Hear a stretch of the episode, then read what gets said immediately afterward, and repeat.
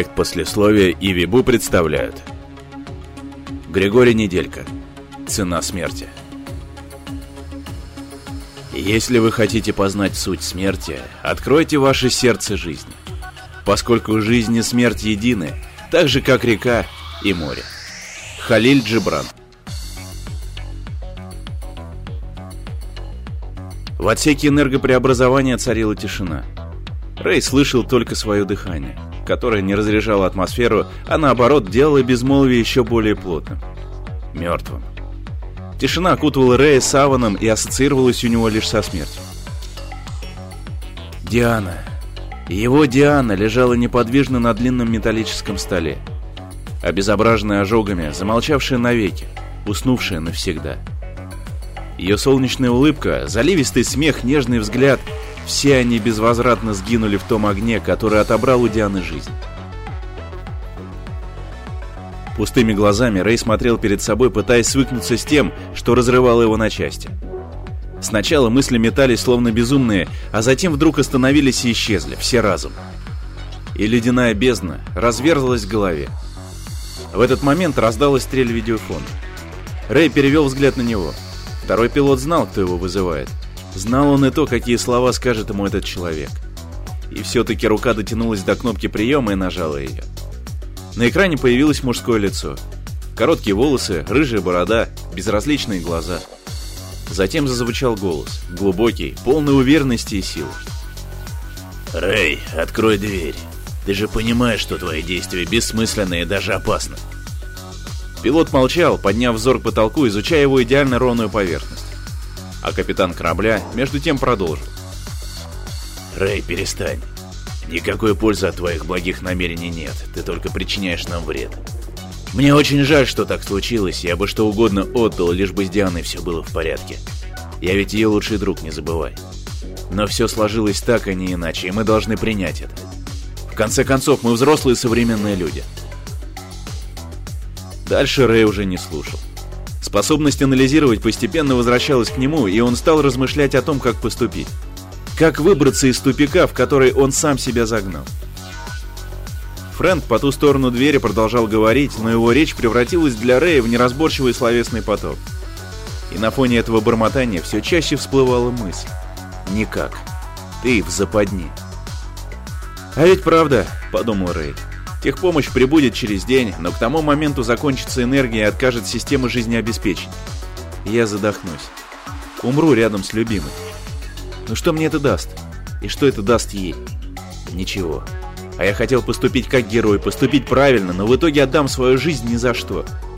Может, Фрэнк прав? Рэй оперся на стену спиной, сполз вниз и сел на корточки. Охватив руками колени, он уткнулся в них головой. «Рэй, ты не оставляешь мне выбора». Прорвались сквозь барьер в сознании слова Фрэнка. «Ты же знаешь, у меня, как у капитана корабля, есть доступ к системе жизнеобеспечения. Я откачаю воздух из отсека, где ты сейчас находишься, а когда ты потеряешь сознание, заберу тело Дианы. Скажи мне, ты этого хочешь?» Второй пилот опять не ответил. Ему было все равно, осуществит Фрэнк свою угрозу или нет. — Рэй поднял голову, посмотрел на тело возлюбленной, и тогда воспоминания точно волна цунами накрыли его собой. Он видел этот день, череду событий, что привела его сюда, в отсек, с расплавленным дверным замком. Он вспоминал, а больше ему ничего не оставалось. «Долго нам еще лететь, Кэп?» Шутливо поинтересовалась Диана. «Думаю, часа три-четыре, не больше», — ответил Фрэнк. «А что, ты уже устала?» «Я нет, но кажется, наш второй пилот засыпает на ходу». Девушка бросила взгляд на Рэя. Тот громко зевнул. «Ну, в смысле, нет», — сказал он. «Я держусь». «Я слышу». Диана негромко засмеялась. «Ну, тогда продержись еще чуток», — подбодрил пилота Фрэнк. «Ты нам нужен. Как же мы без тебя посадим корабль?» Рэй закивал, при этом не прекращая зевать. Космический корабль Bright Star преодолел больше девяти десятых расстояния, отделявшего Землю от Тауруса-5. Но почему-то сонливость напала на Рэя именно сейчас, когда их миссия была близка к завершению. «Попей кофейку», — предложила Диана. «Уже», — сказал Рэй. «Три кружки. Не помогает. Похоже, у меня иммунитет кофе». «Просто ты обленился. Тебе нечем заняться». И Диана лукаво посмотрела на Рэя. «Так это же хорошо, значит, все идет как надо», — отозвался второй пилот, сделав вид, что не заметил иронии. «А что ты предлагаешь?» «А что, я должна что-то предложить?» «Кажется, это был намек». «Да ну». «Не хочу прерывать вашего воркования, голубки, но придется». По голосу Фрэнка было понятно, возникла какая-то проблема. Рэй и Диана замолчали и одновременно повернулись к капитану. «У нас неполадки в системе энергоснабжения». Фрэнк указал на карту, где мигал красный огонек. Диана притворно вздохнула. «Ладно, раз уж я бортмеханик, так и быть, разберусь с этой проблемкой». С этими словами она покинула капитанский мостик, по дороге игриво задев Рэя бедром. Тот не успел среагировать. Улыбнувшись, он проводил Диану взглядом, остановив его на соблазнительно покачивающихся округлостях. «Не насмотрелся еще?» Фрэнк хмыкнул. «Иди, правда, займись каким-нибудь делом, а то совсем обленился». «Вы с Ди два сапога пара». Однако выбрала она почему-то тебя. «Со мной интересно, я же не такой». «Не такой?» «Не зануда». «Давай-ка лучше последи за показаниями приборов а то прикажу отправить тебя в открытый космос без скафандра». Фрэнк снова хмыкнул. «Да, ваше начальничество, как скажете». Рэй подошел к приборам, окинул их неторопливым взглядом. Все показания были в норме, если не считать систему энергоснабжения. Но там Ди, она быстро совсем справится. Рэй действительно нечем было заняться. Корабль шел на автопилоте, а Фрэнк, совмещающий с обязанностями капитана роль первого пилота, целиком и полностью контролировал ситуацию. Учитывая все это, очень сложно было ощущать себя причастным к благой миссии по спасению жителей планеты Таурус-5. На Таурусе свирепствовал вирус. Люди заражались им от домашних животных, покрывались язвами и погибали в страшных мучениях.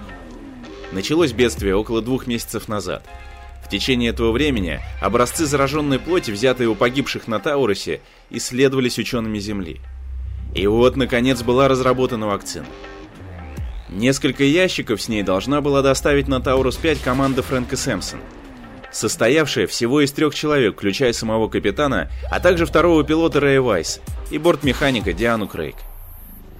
Вначале высшие чины Тауруса были против применения каких-либо лекарств.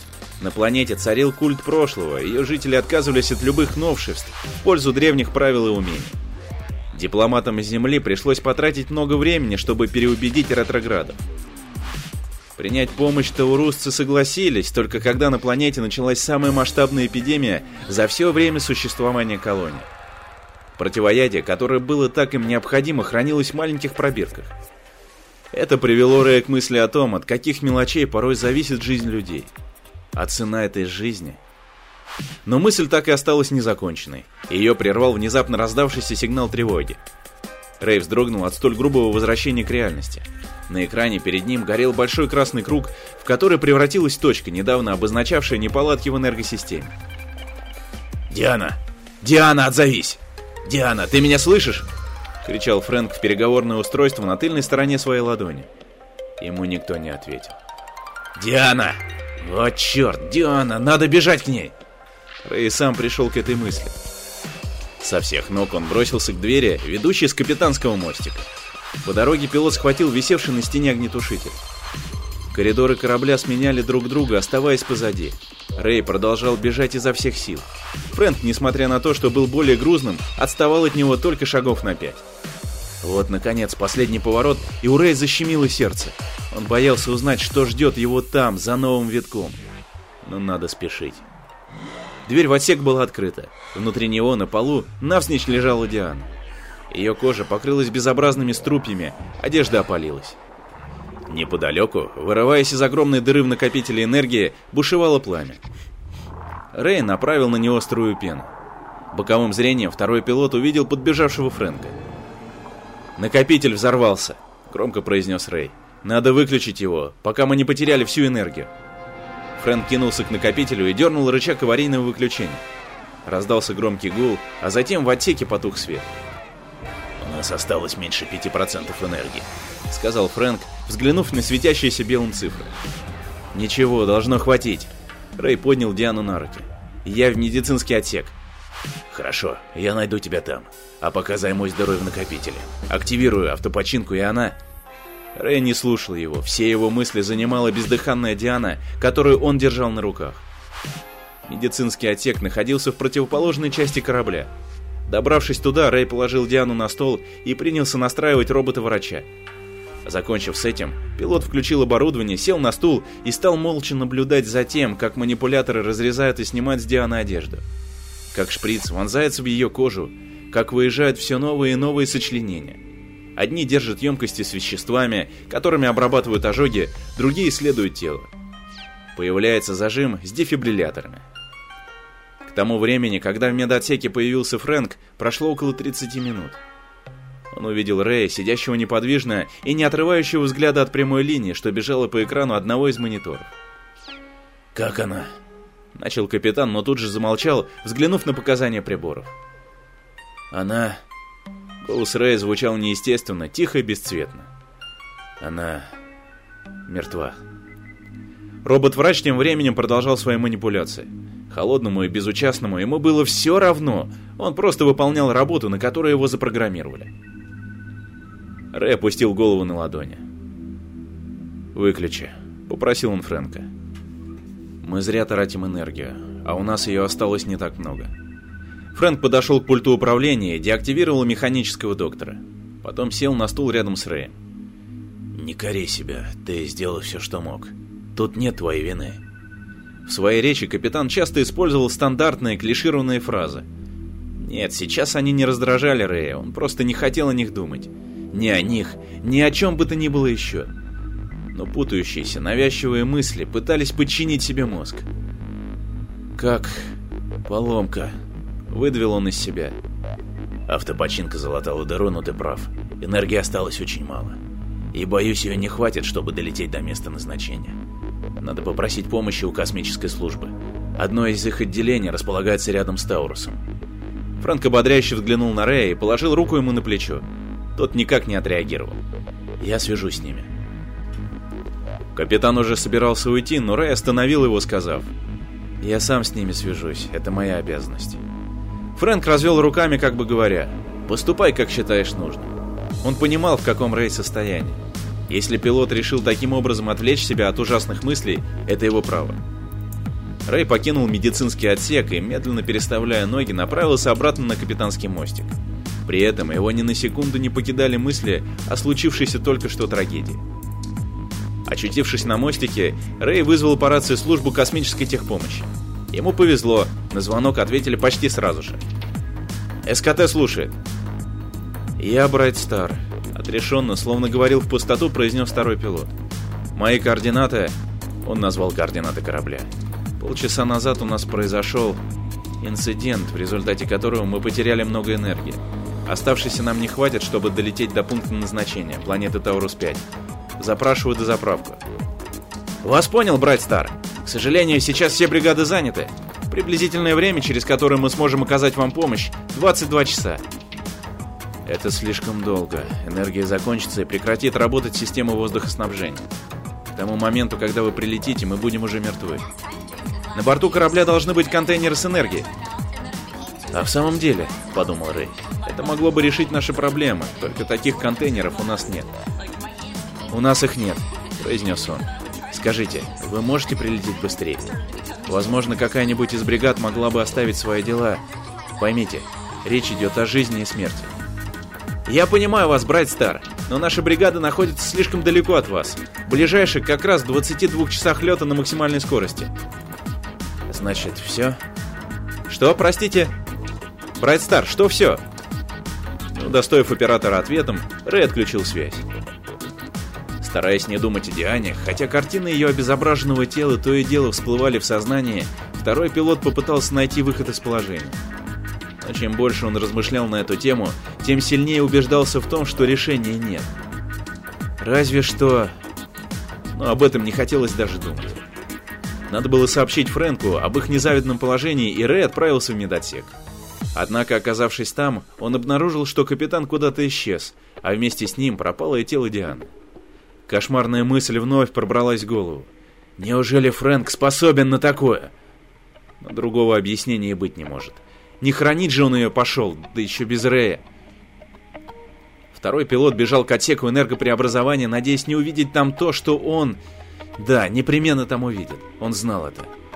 Когда Рэй подбежал к автоматической двери, она не открылась. Значит, кто-то запер ее изнутри. Тогда пилот вытащил из-за пояса бластер и выстрелил в замок. Вспышка, искры, и дверь открыта. «Фрэнк, стой!» — крикнул Рэй, вбегая в отсек. «Не делай этого!» Слава богу, он успел. Капитан еще не запустил аппарат преобразования, чтобы превратить тело Дианы в энергию.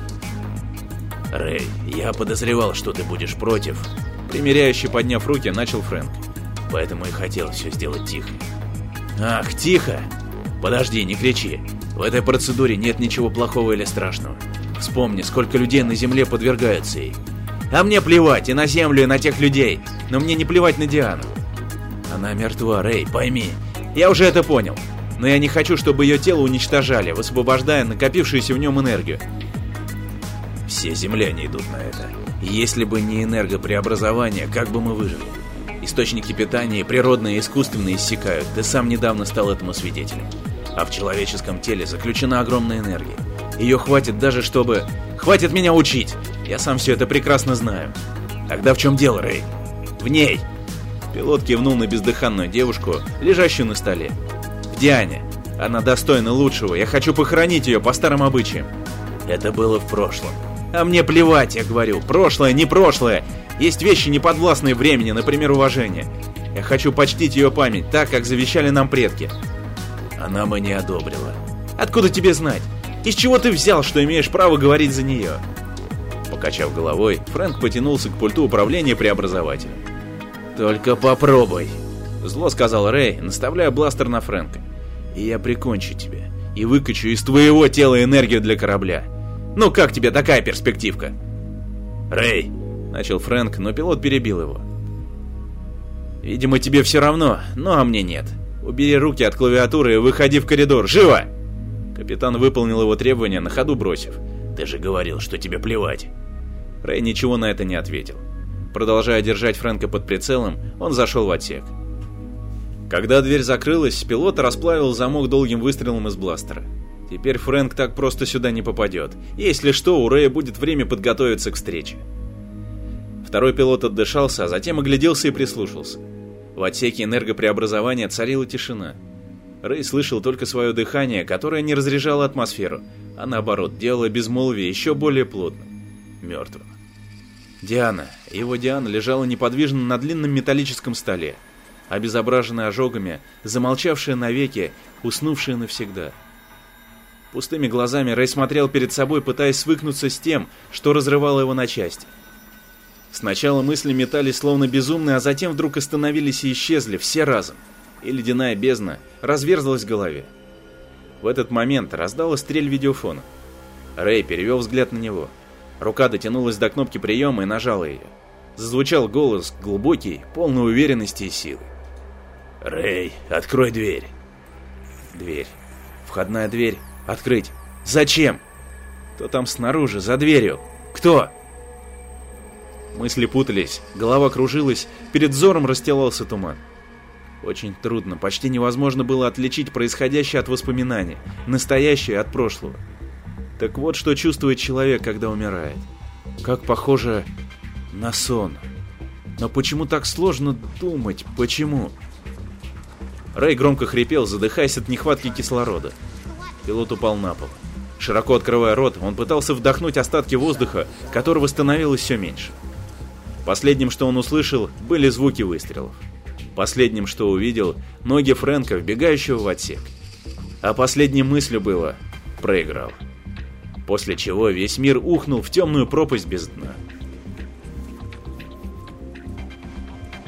Открыв глаза, он увидел перед собой незнакомое лицо. Незнакомое, но очень приятное, принадлежащее молодой женщине. Судя по белой одежде, медсестре.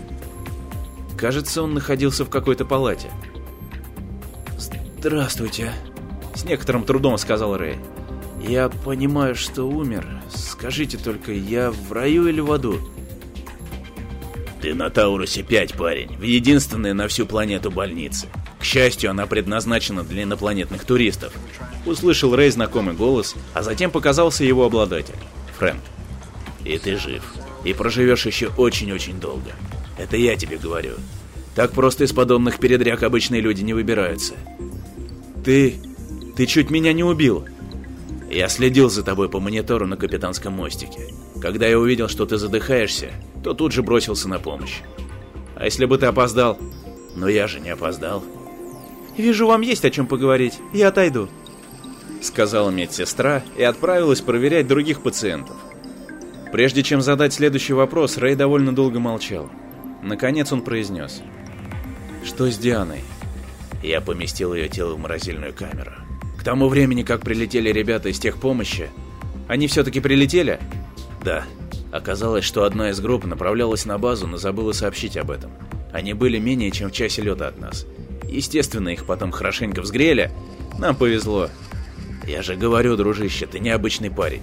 И я очень рад, что работаю с тобой бок о бок. Рэй помолчал какое-то время, но он должен был задать этот вопрос. Почему ты не довел начатое до конца? Почему сохранил тело Дианы? Фрэнк пожал плечами. Ну, я подумал, можно немножко подождать. Это всегда успеется. И не исключено, что ты был прав. А что если бы... Для больного ты задаешь слишком много вопросов. Лежи и восстанавливайся. Фрэнк развернулся и собрался уже выйти из палаты, но его остановил оклик Рэя. «Подожди, когда мы влетаем на землю?» «Лекарства уже разгружают, у нас никто не держит. Ну, кроме тебя. Я хотел бы... В общем, если со мной что-то случится, я разрешаю тебе использовать мое тело в преобразователе. Возможно, моя жизнь или смерть спасет других людей». Фрэнк покачал головой. Какие темы порой волнуют больных, а? Отдыхай давай, потом поговорим. И вышел из палаты. Рэй некоторое время лежал с открытыми глазами. Он думал о Диане, о том, как, вернувшись на Землю, устроит ей пышные похороны.